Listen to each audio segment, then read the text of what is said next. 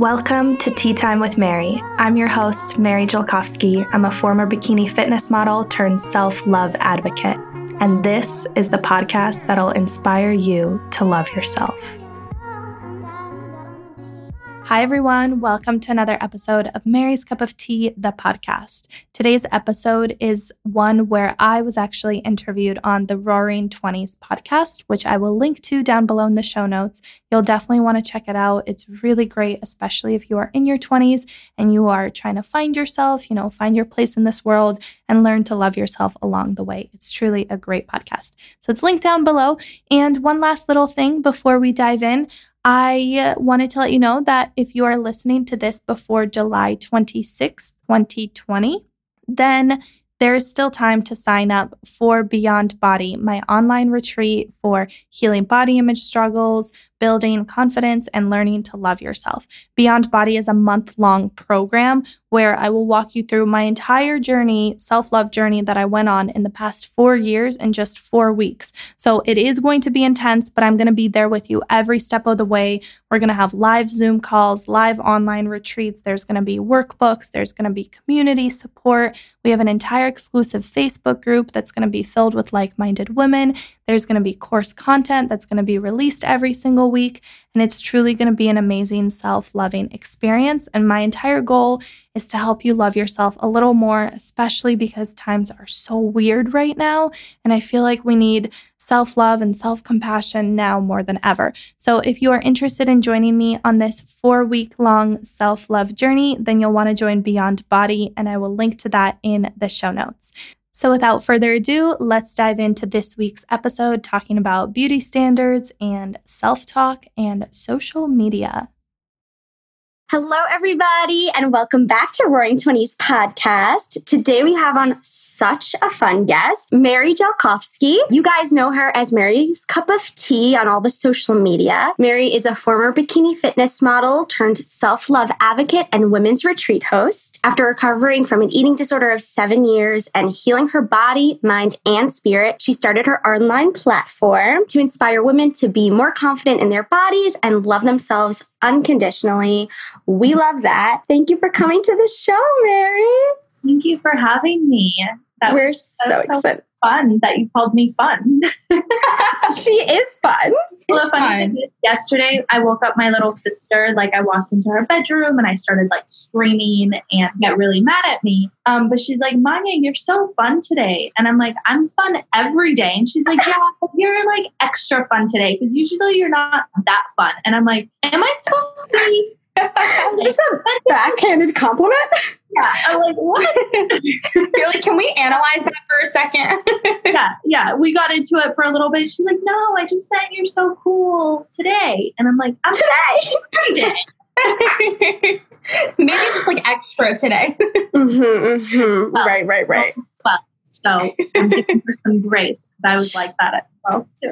Just getting into that, that tween phase. Scary yeah. times. Scary times. Oh, let, let's not talk about that.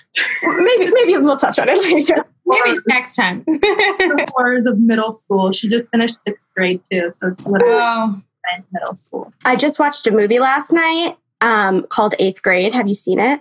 No. Do I need? Oh, you need to see it. It's all about this girl in the eighth grade and how like social media plays a part on her like self image and you see her like scrolling through Instagram and comparing herself to all the other girls. You see her doing her makeup before school watching like a YouTube video. It's I, I have chills talking about it because I I cringed through the entire movie but I think it's an important one to watch. I think you would really like it. That reminds me of something like an episode that would be on Black Mirror. Yeah yeah. yeah. But true. Yeah. And I was mm-hmm. watching it on Zoom with a friend and I was like, thank God that we grew up without it. I was like, I don't know how these kids do it in middle school with all the social media. It's insane. Yeah. Yeah. Yeah, definitely. And, and what we had was much more, we still had aspects of, of things, but definitely not in the way they do today. So yeah, yeah, it's Extra. really tough. I know, like when I was growing up, I was like in on the internet, not as much as I am now, but even that like one to two hours a day on Pinterest or Tumblr. That was like a Mhm. big driving factor of so many of my mental health conditions because Mhm. how Tumblr seems to glamorize those. So even outside this sphere of like social networking as we know it today, there were still a lot of these like websites with endless scrolling of like different like Thinspo and Fitspo and makeup Totally. and other ways that you should feel not good enough or how to get a guy to like you. So I don't know. I've been thinking a lot like people blame it on the magazines, right? The media, the celebrities, but like that doesn't even scrape the surface Mm-mm. Compared to how social media affects us. Oh Oh, yeah. Yeah, and I want to get like more, more. We're definitely gonna feel like we're gonna get more into that. And this movie is just because I watched it just last night is like so palpable in my mind. Um, but before we get into all that deep stuff, Mary, tell us a little bit about you, who you are, where you're from, how old you are, whatever you want to share with us. Yeah, so I'm 22. I don't think I've ever started a intro like that, but I will. it's relevant to the show. I'm 22 and I started on this journey when I was like it's it's hard to say, but especially around that tween age that my sister's in right now, like I had early signs of like body image struggles and that eventually turned into an eating disorder and then I went into fitness competitions thinking that that kind of discipline and control would help fix my eating disorder. And obviously, it only made it worse. And it basically made my eating disorder super happy because it had a place to thrive Mm, piece with a bunch of other people that were almost encouraging of it. And, you know, it was like sexy and glamorous, but behind the scenes, there was so much more going on with my health and especially my mental health. So when I turned 18, I hit a point where it felt like my body was just like screaming, no, like stop.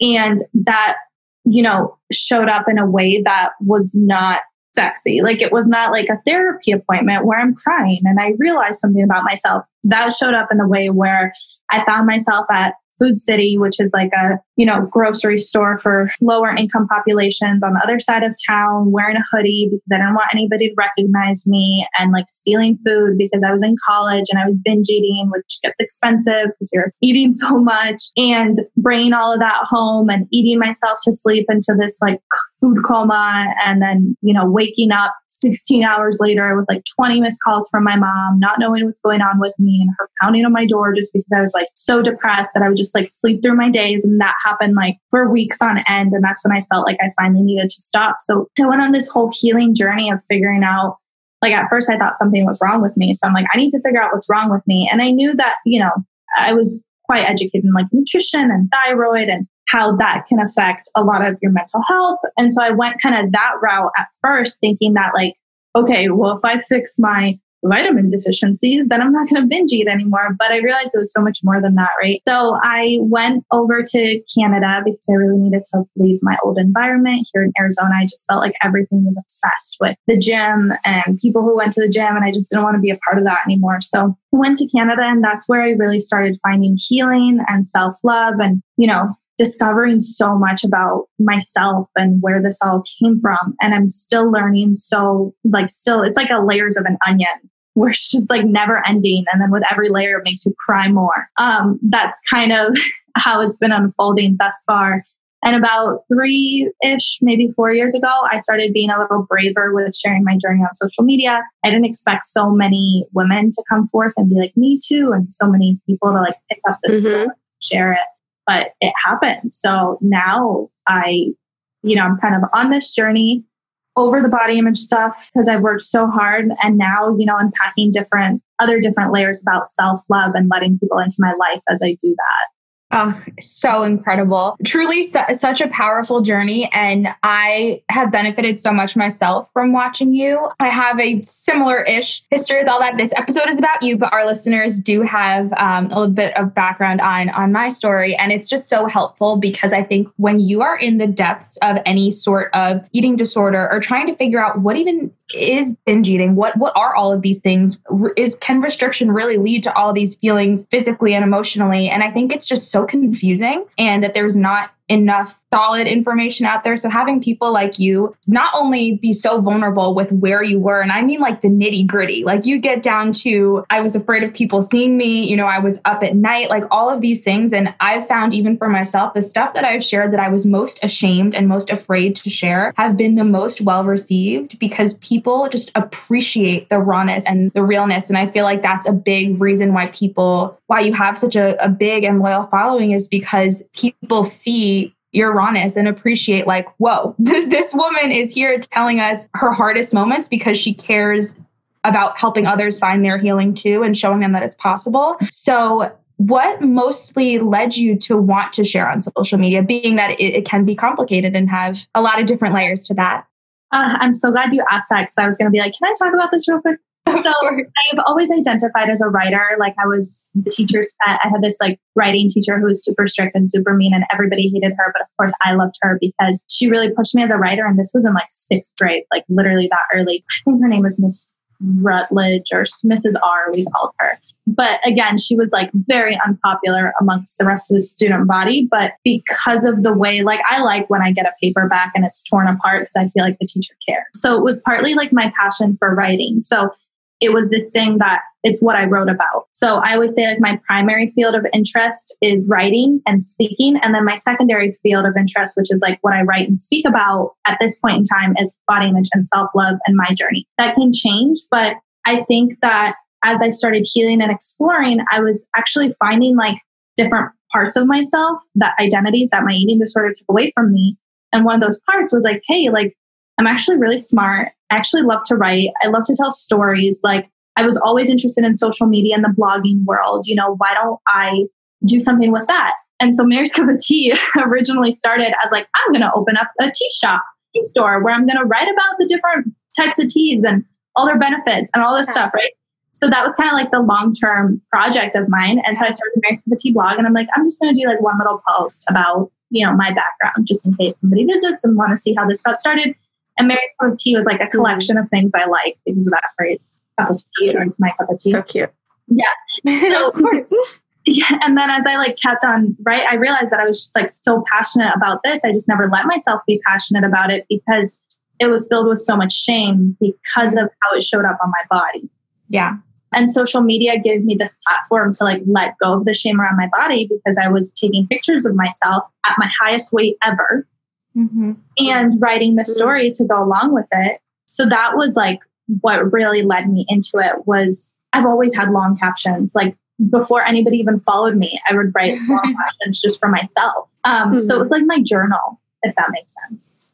Totally. I love I that. love that. Yeah. And I feel like it can be very, although of course you do have this intention to help others, like very therapeutic to just write out the thoughts, write down the way that they're manifesting in your mind and the way that you're kind of working through them. It's it's literally like taking a look inside someone's brain. yeah, thank you. That, that's yeah. the goal. And I've found a lot of joy in specificity and the small moments. So I think that we see, like, for example, what I saw on Tumblr was like, I don't know, these these big, elaborate, like either very well written poetry or like very dramatic moments or very artsy black and white things. You know what I mean? And that's the same thing I saw on social media. It was like people traveling and like these stories of like, I lost a hundred pounds or these stories of like, I almost died.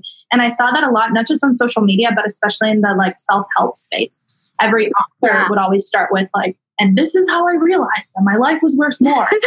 and like I, I mean, I think it's great, and I definitely have some dramatic moments, but I actually just put in a lot of emotion and mm. specifics into those little moments that are, like I said, totally unsexy in the moment. Like, there's nothing sexy about a girl who just stole a bunch of food from Food City, sitting on her bathroom floor, crying, spooning peanut butter with like cereal all over the floor, and refusing to clean up because she hates herself and her space so much. You know, mm. There's nothing sexy about that, but because of the details that I add to it, people are like maybe they're not thinking that they were in that exact same situation, but they're like, wow, like I felt that way before. And, mm-hmm.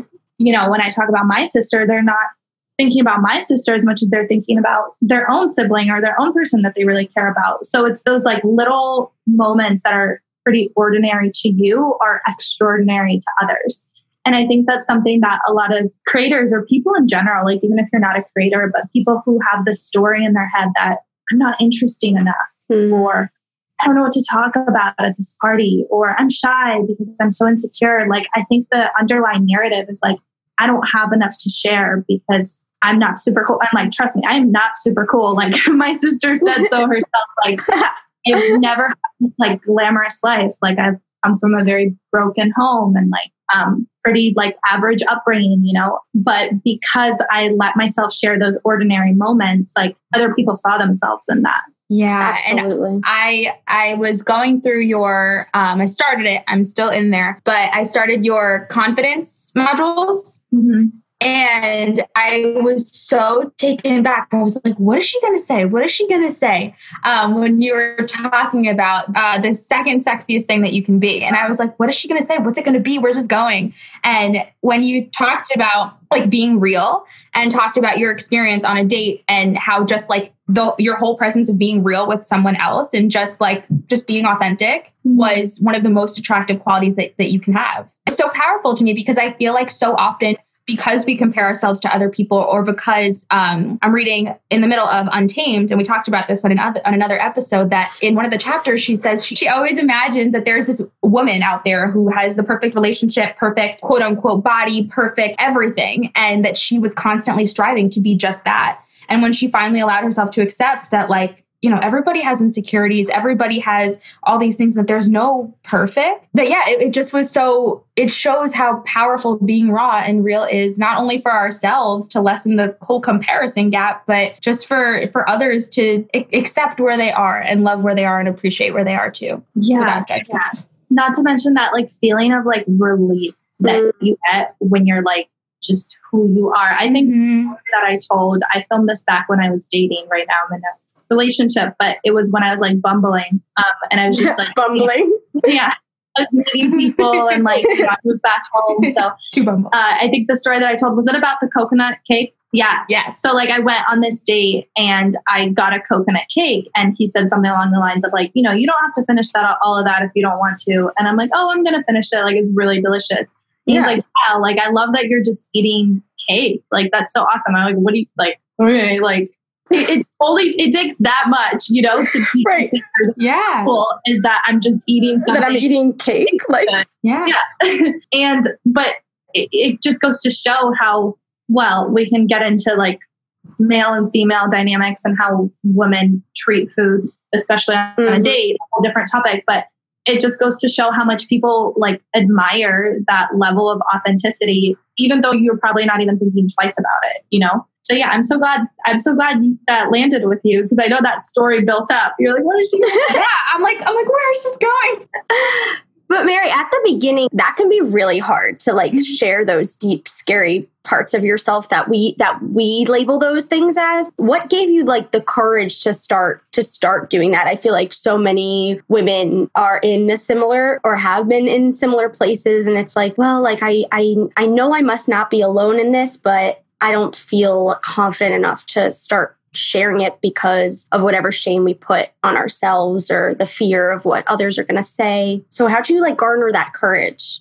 Yeah, it's hard to say because I was blessed to be born with a mother who didn't speak English when she first moved to America. And so because of that, my mom would like make me go ask the people at the grocery store like how to find something. And she mm-hmm. would say, like, oh, don't be shy. Like go ask. But really she was really shy and she just didn't want me to be shy. And then she like disguised it as like, I don't know English, you know?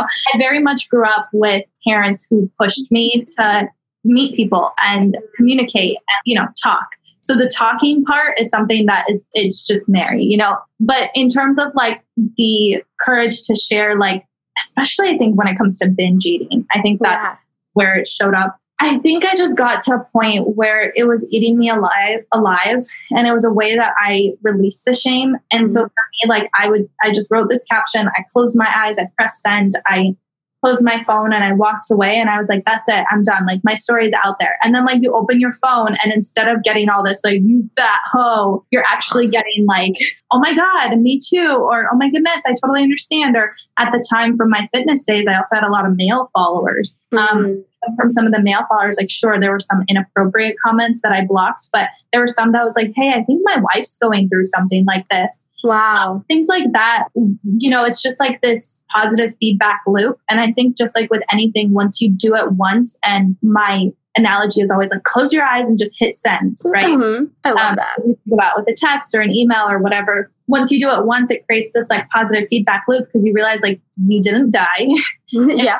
thing things got better you felt this sense of relief and you did an act of courage and you can pat yourself on the back for that and you helped somebody else in that process. So that was really a big deal for me is to feel like i'm helping somebody else. Ugh, I love that. And Brenda always says, like, she's like, the stuff that is the most vulnerable is the most rewarding because people that it opens the door to say, me too, or thank Yeah. you, or I just, it's so powerful. Definitely. Yeah. And also, kind of like what Mary was saying, it also opens the door for it feels like less of this heavy weight that you're carrying all by yourself. It's like, Mhm. okay, uh, it's like you're you're releasing that. And, and it is very relieving. So it's so interesting that I feel like some of the scariest stuff, you're like, okay, well now that uh, the it's it's not like the at least for me, right on my personal platform, the world isn't seeing it, but it kind of feels like, hey, anyone can come across that, and I still put it out there.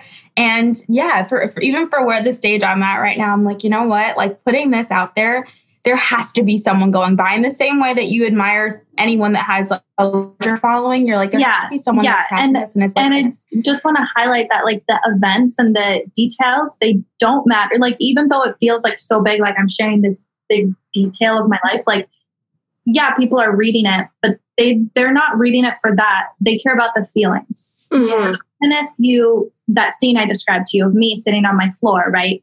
Mhm. You're picturing me sitting on my floor and you're also feeling those same feelings of me feeling so ashamed and like guilty and struggling and depressed and sad and tired and exhausted like those are the emotions you're feeling so even if you didn't want to tell that scene Mhm. of your life um, because that may feel like a little bit invasive for you maybe somebody can start by just saying hey have you ever felt really lonely Mm, I love that. you know when i was 18 i felt really lonely because i was going through a big transition in my life Mhm. and here's what happened and here's where I am now or here's how I commented or you know wherever you want to take that story. Yeah. But it's that feeling and emotion. And so as a storyteller and as a creator, like there are different ways that you can describe it. There are people on Instagram who capture those emotions with photography. I suck at that. So I rely on my words. There are people that are really good at, at imagery, at analogies. You know, Untamed, Glennon Doyle, she's the queen of analogies. She talks Queen. about yeah, she has a whole chapter in her book dedicated to how her and her daughter speak in analogies because analogies make sense Mhm. and they make sense to a lot of people. So you find your own like rhythm and flow and writing style and approach towards vulnerability. It doesn't necessarily have to be like, I'm going to share this event. You know, Mhm. that's, Yeah. it can be a little more gray than that. hmm Yeah, no, I, I love that. And something that you talk about also in your TED talk, which is so cool. Like, whoa, Yeah, just a so little thing. just just really No big deal. casual. um, but I love how much you focus on our bodies not being an image and being an experience, and being that we are in a society that is so you know the selfie culture as as it can be referred to. What advice would you have for a woman that wants to stop focusing so much on the image of her body and start loving herself, loving her life? Like, what what would be the first step, Uh, there's so many. Um, or or any steps? Yeah. I'm just going to throw some things out there that helped me. Cool. When I had this epiphany, um, was actually when I was in Bali my first time, and I was there with my best friend. And it was after I left Canada and I was moving back home. And in between, I was like, let me hop on over to Bali because I've never traveled by myself and I've never done anything for myself that was like an international trip. You know, Mhm. if you've ever done an international trip, especially like by yourself and not with your family or something, it's like a big step. Totally. So that in and of itself was like really cool. But besides that, when I was in Bali, like traveling to, uh, I'm hesitant to use this term, but I don't know a better term, but traveling to a third world country Mhm. where the hotel mirrors are like just your face, Mhm. Right? or you're out and about all day exploring waterfalls and jungles. And so you're not looking at yourself so much. Mm. Um, so just that like first simple like lack of mirrors. Now Mhm. I know, I think we can all attest to like most of our interior design, modern America and Western cultures, right? Like we're really big on full length mirrors and Mm. in our bathroom and mirrors throughout. Like I have two mirrors in this room. Wow. Um, luckily, I made them cut off so that they're just like my face, but I also might take them down eventually because now I'm having things about my face that we can Mhm. talk about later. But yeah.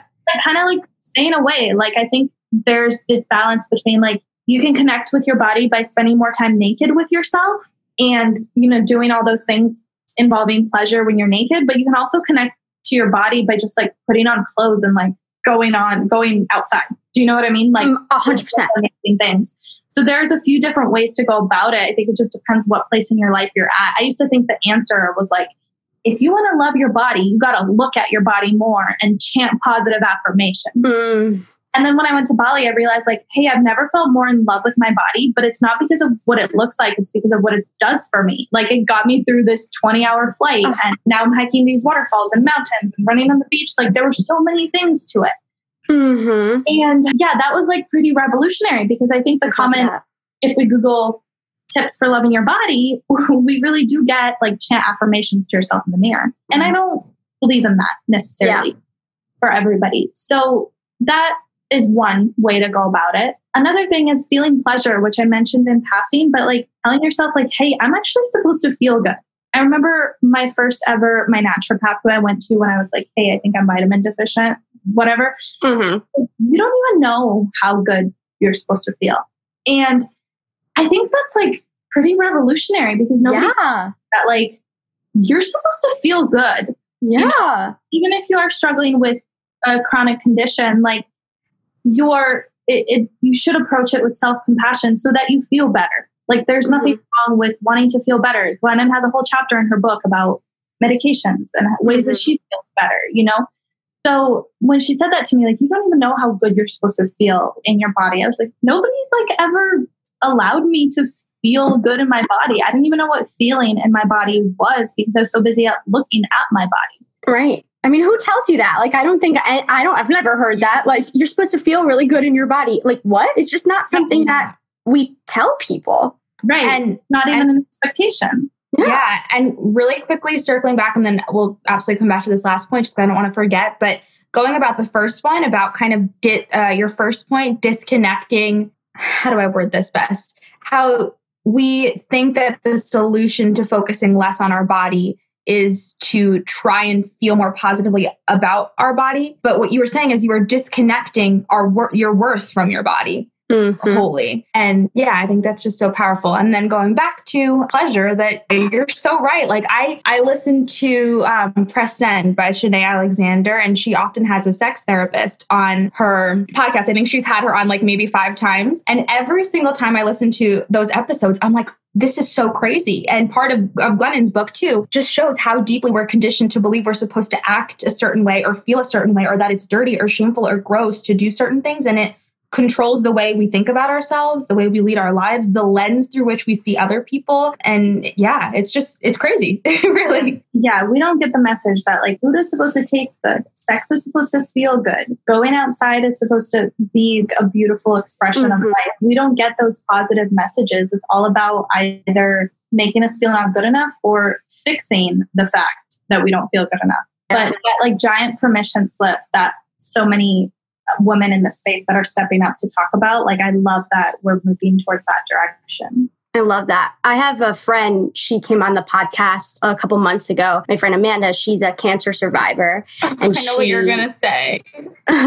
she um she was diagnosed with cancer when she was in high school and she said one of the things that she says of like after beating cancer is that she like completely views her body differently. Like in high school she used to worry about what she looked like how her curves were how much she weighed like blah blah blah. And she's latina and grew up in a predominantly white neighborhood and was very aware of her curves being different than the other white girls at that age. And um but she talks about after her recovery that like she was like fuck that why am I wasting any time about that? I have a body that walks. I have a body that pumps blood. I have a body that breathes. I have a body that beat cancer. Like, fuck that. And like hearing her talk about that, I was like, whoa. I wish everybody, I don't wish anyone would get sick, but I wish everyone could like feel that telepathically through her because it's it's unbelievably powerful about what our bodies are meant for and what we put on top of it.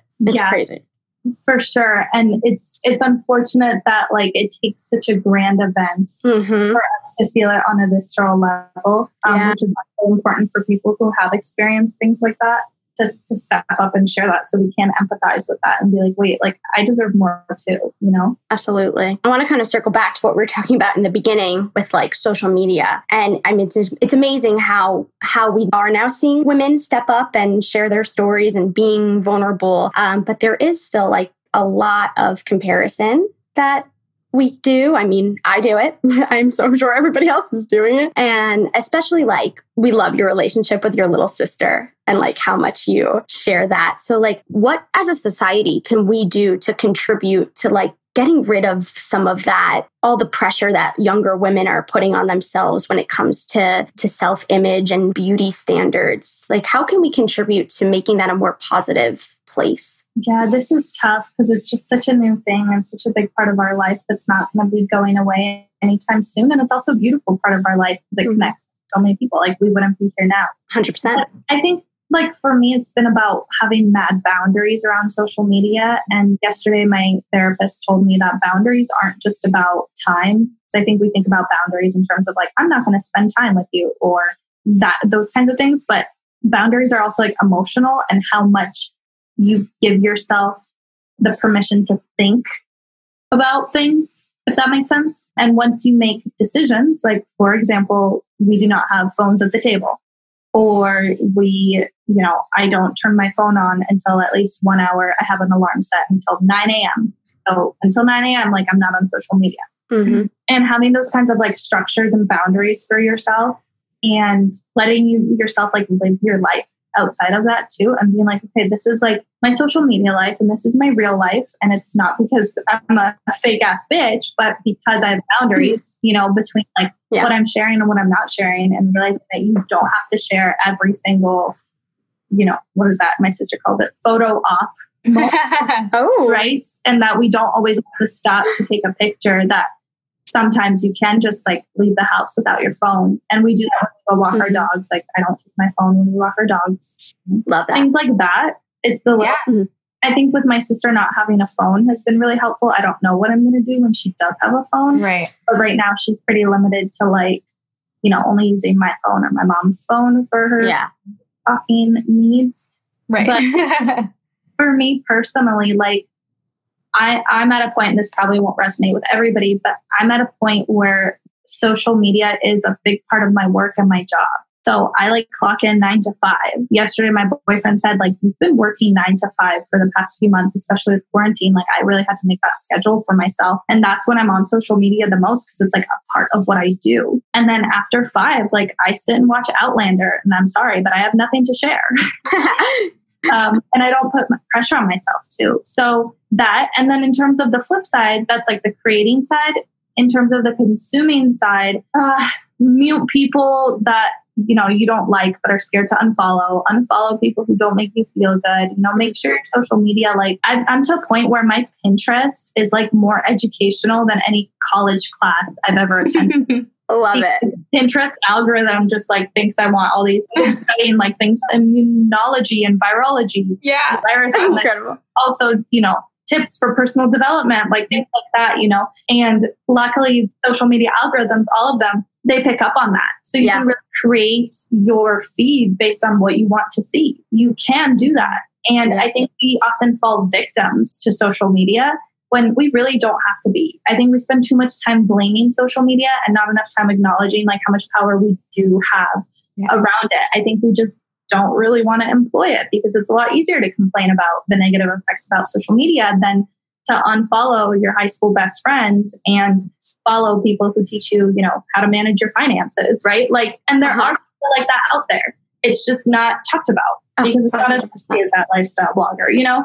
So it's, it's it is a matter of choice. A lot of it is a matter of choice. But without the education and the permission to make that choice, it's difficult for sure. I will acknowledge that.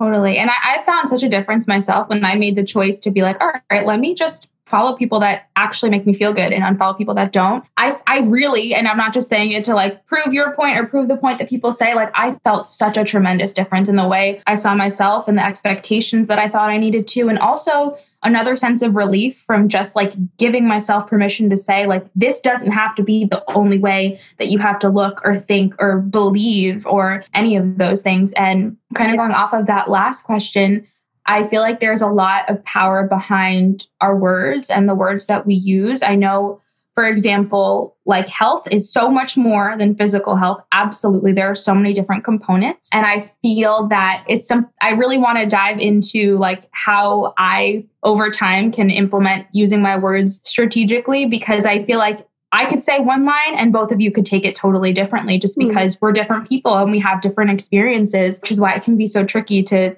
you know, not offend someone. But for example, I have a younger brother, and granted, the standards for men are totally different than women, but just in general. That's a whole other podcast. whole other podcast, totally different. But just in general, talking about like how to implement taking care of yourself in general to all of the younger generations without making it seem like there's something wrong with them. And, you know, all that stuff is just so tricky. So I feel like there's a lot of power behind the way that we use our words and the way that we listen to others in and how they're feeling about their current situation too.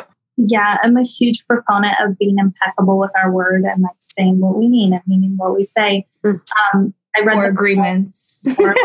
yeah. Uh, I was just gonna say I make all my clients and retreat girls read that book, mm-hmm. uh, and so I recommend it to everybody. I've read it multiple times since the time I was very young. My mom was very into reading and having those kinds of books to read on our shelves. But love it it's really yeah it's really important because how we speak about things is how we think about things yeah. and if you're a clear speaker then you're going to be a clear thinker mm-hmm. so because of that i am very like a big message in my social media that is underlying which most people probably wouldn't pinpoint explicitly but it's definitely there is self-talk i did a story the other day that was like yo stop saying you struggle with your weight girls mm-hmm from a totally good place, but they're like, hey, I've struggled with weight my whole life and you've helped me so much. Yes, but okay, wait, we need to address like what you just said. um that so much like, of it is like self subconscious. We don't even realize like how, sometimes how negative we speak to ourselves. Exactly. And and it's you know therapy has been that's a big thing of therapy. Like that's how cbt kind of works is like reprogramming how you think about things in perspective and stuff. Social media has been a huge asset for me in that way. Like social media has taught me to think differently about so many things. There's accounts, an account that I follow, which is a mom. I think it's called Mama and Me or something like that, or like the, I don't know, but it's a dietitian for small children. She's a dietitian for like toddlers who teaches moms how to feed their toddlers. And she is totally like non diet and to, like a big proponent of food freedom. But I follow her account not because I have a toddler in the family, but because it teaches me how to think about my own food. You know, mm-hmm. I don't label food as good and bad, you know, or all these arbitrary food rules. Like she debunks them in a way that it's like we really do have to talk to ourselves like we talk to children. Yeah. We all absorb things as much as children do too. So I don't know where I was headed with that, but self talk is so important. So important. It is. Me and Brenda literally just did an ep- a whole episode on that because it it's it's we talk to ourselves more than we talk to anybody else mm-hmm. throughout the day. And some of the things that I know I say to myself, I would never say to someone I love or a child or the child version of me. And it's incredible how we can be so unaware, even that we're doing it. And to yeah. just like remember, like, okay, think a little bit about how you're talking to yourself. Do you like the way you're talking to yourself? Okay, no, change it. Right. And it's, it's so powerful. It is. And I, Julia and I both um, do Jesse Jean's like rise with me morning routine just to keep some structure in um, during, and we part part of what she was doing the other day too was literally that inner child work of when you know when you have feelings of anxiety and all that stuff asking like what do you need right now? And and just like shifting either moments of anxiety or, or of anything just shifting your focus for that moment on what that inner child version of you needs makes you approach everything so differently. Yeah for sure. Can i just do like a plug for jessie? She's like oh my gosh i'm obsessed with her we're obsessed with her I'm I'm so in love with her. Like I I wish we were closer. Uh, if we didn't live in different states, I would be at her house every day. Yeah, Uh, she's amazing. And she's so good. Like she talks a lot about the science behind it of Mhm. science and mindset and and why this actually works. Mhm. Yeah. No, it's it's it literally changed my life. I was well, I guess I technically still am one of her clients, but I'm one of them like I'm one of the mentors in her program and I have just seen so many women like transform their lives and, and their thoughts like inside out just based on all of this work and having like not only the knowledge, like the science knowledge, but having the power of community, which we talk about all the time. And of course, obviously Jesse's unbelievable coaching because she's just incredible. But yeah, it, it it works and it's possible. And I feel like that is one of the biggest things that comes out of, of hearing like people like you and Jesse is that so much is possible that we have never even like allowed ourselves to believe is possible. Mhm. So that means a lot. Thank you. I always Of course. like, one thing I live by is well, there's two things. This one's more recent, but like be the person your younger self needed. But also, like I tell my girls, like I'm gonna believe in you extra hard until you start believing in yourself. Mm-hmm. Um, because I think we all need somebody to just show us something different and believe in us and like give us the time, space, and grace. I think a lot of I don't know, a lot of what I needed was just somebody to like be there, mm-hmm. you know, just like be here for me. Yeah. Yeah. Yeah. And the power of belief is so strong that if you are that person or we are that person to believe in someone, especially when they can't even fathom believing in their in themselves, I think it gives them like a whole other whole other tool in their toolbox in their realm of possibility. Yeah. Mary, can you talk a little bit about your retreats and what those are like? Yeah, um, it's been a while because yay COVID. Um, I know. Ah, So I host self love retreats for women. I started doing this last year. It's been over a year um, since I started doing those. So we did three retreats last year, but then this year our two retreats got canceled and or postponed.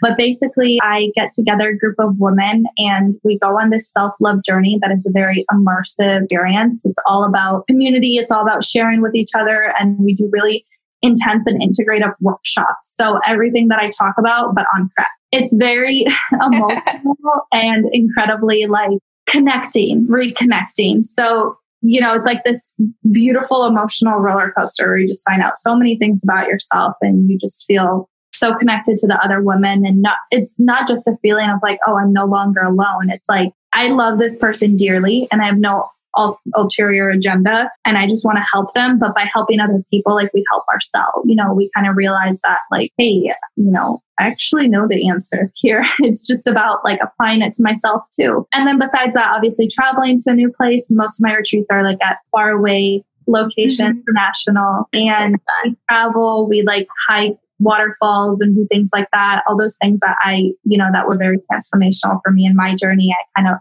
put those all in a five to week long experience. ah, that So sounds cool. so fun. They sound come. amazing. No, genuinely, every time I think there was, I can't remember which one, but when Mary would would put like, oh, I have one spot left. I'm like, every time going back to the page, I'm like, just do it. and then obviously all this stuff happened. But hopefully in the future, because they seem incredible. Oh, thank you. I hope to that when we come back, it's going to be bigger and better. I know that's a cliche, but I really, really do hope so. And I definitely have a hole in my heart from not doing them, not being able to Yeah. travel, and not being able to bring the women together because it's something that I just look forward to so much. It's it's this high with every retreat, and this is between you and I and the thousands of other people listening. Um, with every retreat, I'm like, it's so it's a lot. So with every retreat, I call my mom and I'm like, don't ever let me do another retreat ever. Oh my god. so tired. And then like literally the next day, I'm like, I can't wait to do the other one. Planning the next retreat. I book, I wire the money, I like, I go for it, and get the Mhm. people, and we do it all over again. Um, because there's nothing like focusing out. There's nothing like being in service, just nothing.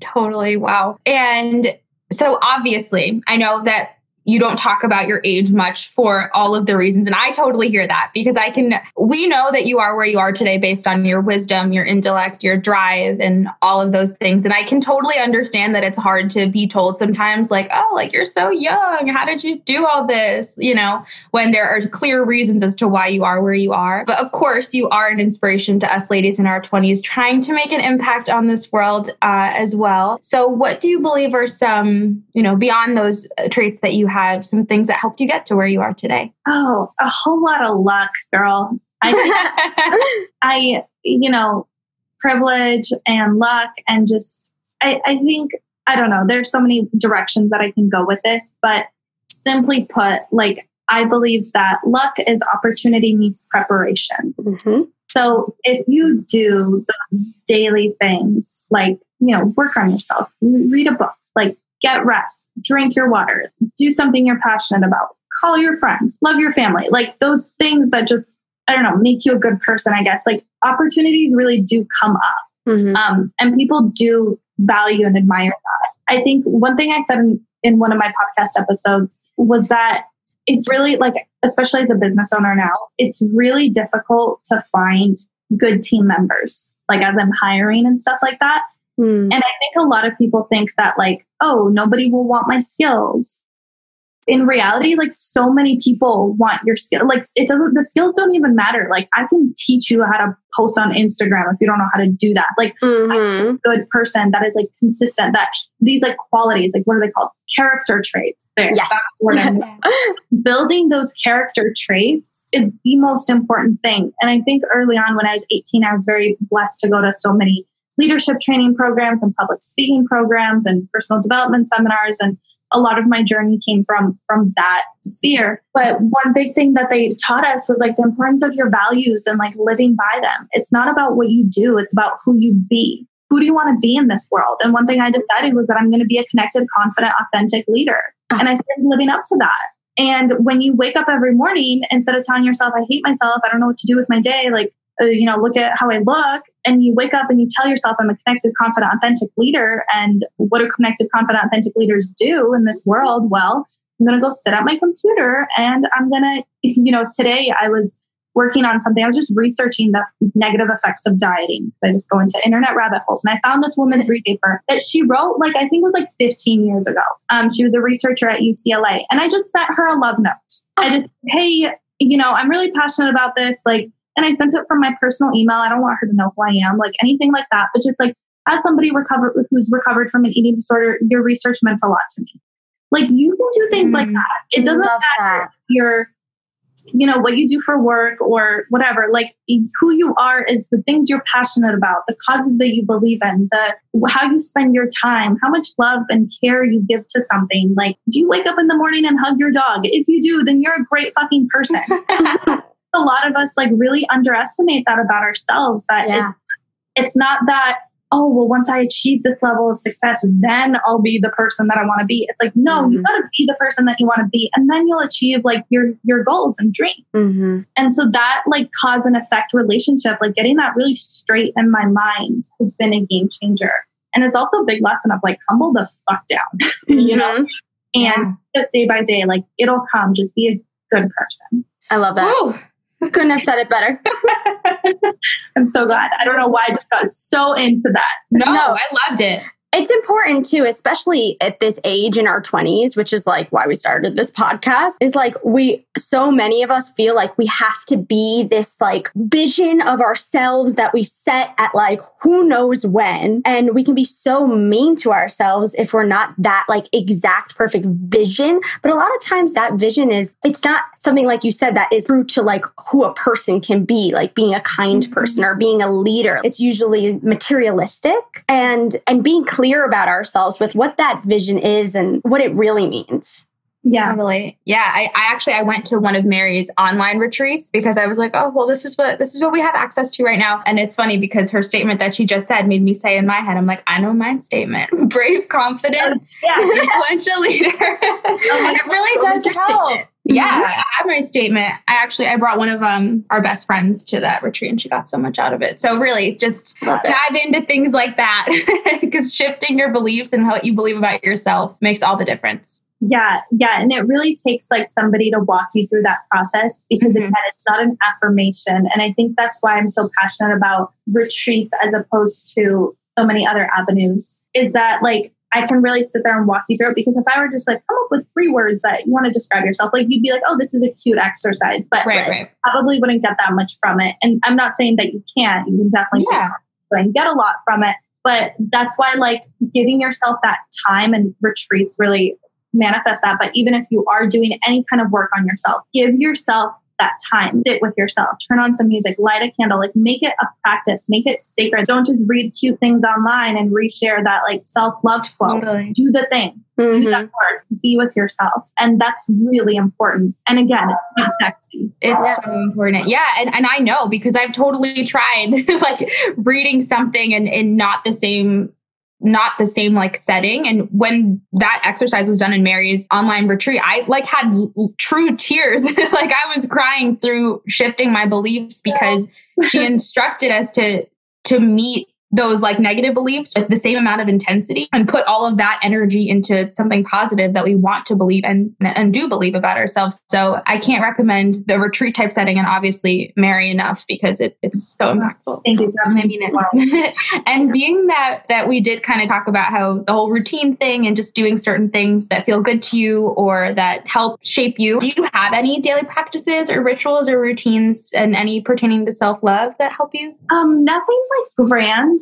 I wish I did. And I think for a while I put a lot of pressure on myself to do something grand, you know, and like I'm gonna meditate and light incense and Mm-hmm. and but some some recent things that, that just have been bringing me joy and peace. Putting on my diffuser. I think it's Love something my diffuser. A lot of us have a diffuser lying around or have thought about Oh yeah. a diffuser, but it's it's an, a vibe, you know, it just is like little thing. It does. Yeah. Mhm. Or like vowing to like always take off my makeup before bed and like washing my face. That was something I didn't do a lot of when I didn't like myself. And now it's like, I don't care how tired I am. Like, I'm going to do that. Mhm.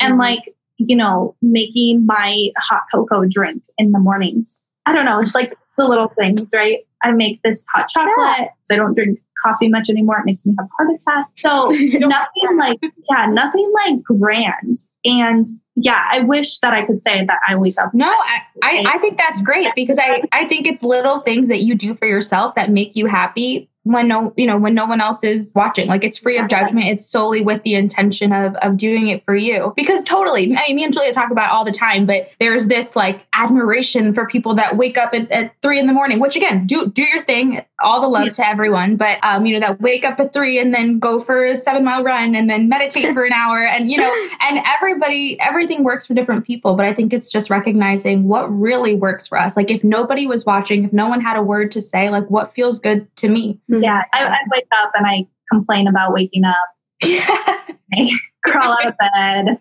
and yeah. and bitch at my boyfriend for waking me up. And that's like my morning routine. But again, it was like moments of connection, I guess. Still, Mhm. but even though I'm like, why'd you wake me up? You know, it's still us coexisting. And I think a lot of your routine is like the things that are natural to you. So if it's Yes. if it's forceful at all, then you like I realized during this quarantine that I don't like going to the gym.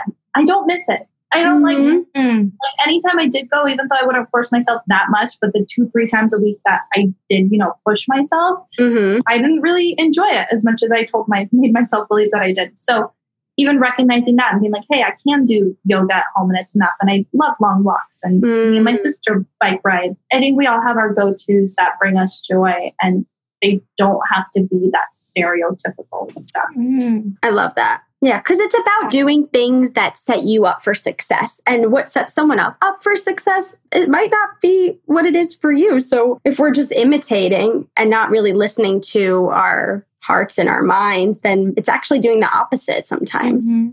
Exactly. Yeah. So, Mary, you've been unbelievable. We just have two little questions for you before we let you go. Do you have any resources that have helped guide you through your 20s thus far? It could be a book, it could be a person, it could be a podcast. a recent book that I've been reading. It's actually right up above my head. I don't know if you can see it, but it's called Beauty Sick by Dr. Renee. I recently had the honor of interviewing Dr. Renee on my podcast. Um, it actually just came out, which was like a dream come true because I was like, oh my God. Ah. Um, my favorite author. That book has changed my life. It takes body image, the conversation of body image, to a whole different level. And the subtitle says it all. It's how the cultural obsession with appearance hurts girls and women. And it talks about how all these things that all these expectations that we have on ourselves and that we internalize, they take brain space away from other things. And Mm. it talks about the various ways that they show up and how we can combat beauty sickness. So that's been like a recent revolutionary read. For Love me. that. Love Wow. that. Adds to cart. Yeah. Use as audible credit. Oh I've talked about it so much. The people who listen to my podcast, like I had one message that was like, um, are there any other books you recommend? and I'm like, well, yeah, but not until you read this. right. But none of them match up. Yeah. um, definitely adding to cart. And our last question for you, Mary, is where can people find you and are there any fun projects that you want to plug? Um, you can find me on social media. I'm Mary's Cup of Tea, two A's at the end, but I should come up if you search me. I have a blog ish. I don't write on it very much, but I do have some like answers to frequently asked questions, especially around body image and, and confidence. Mary's Cup of Tea there. Oh, my podcast is Mary's Cup of Tea as well. It's just the podcast. I'm working on like, should it have a different name? But I just feel like easier for find Perfect. Yeah. yeah, so Mary's Cup of Tea is also the podcast. Um, anything new I'm working on? I am trying to like get more serious about the podcast just because it's brought me so much joy lately. Like between us, I'm interviewing another one of my favorite authors in a couple weeks, and just like having that opportunity was it's been crazy. So Um, exciting. Yeah, so I really just Oh, love to add. Yeah, and I love the fact that it's not focused on image. That's the Mm. thing that I've been working on in therapy with the conjunction of reading that book, Beauty Sick. It's just been like such a difference. Like social, it's media without the Yeah. social media, if that makes sense. Totally. So that's been like bringing me a lot of peace and joy as well. And then something I'm working on that might be aligned to when this comes out is I am launching a program called Beyond Body. So it's going to be like an intense month of body image healing and confidence and seeing yourself as more than a body and all the like literally four years of my journey like into four weeks which is going to be insane but it's Oh my God. committed Yeah. um, that is that will be coming Oh, that's so exciting. Incredible. Oh my um, God. what? No, I was, I, was. I was gonna gush of excitement as well. No, just just to thank Mary for real because we Yeah. have been looking forward to this. We recorded an episode earlier this morning and we're like, but later today, that's gonna be incredible. really, you are such a light and have shared uh, like endless things and I know inspired people beyond myself, beyond I that in in your everything that you go through every day that you know you're making such a difference in the world. So thank you for taking time to to be here with us because I know your message is going to be so powerful as it oh always my is. gosh thank you so much you guys are too sweet and i really enjoyed this like yeah, this is so that i've never talked about so thank you Ah, of course, and thank you for coming and sharing your story with us. And everybody, go follow Mary if you don't. You're missing out if you don't. And take a listen to her TED Talk too. It's only like 10, 12 minutes and it's beautiful. So thank you so much, Mary. You were Yes. incredible. thank, Thank you you, guys. It was an Bye, everybody. Bye. Bye.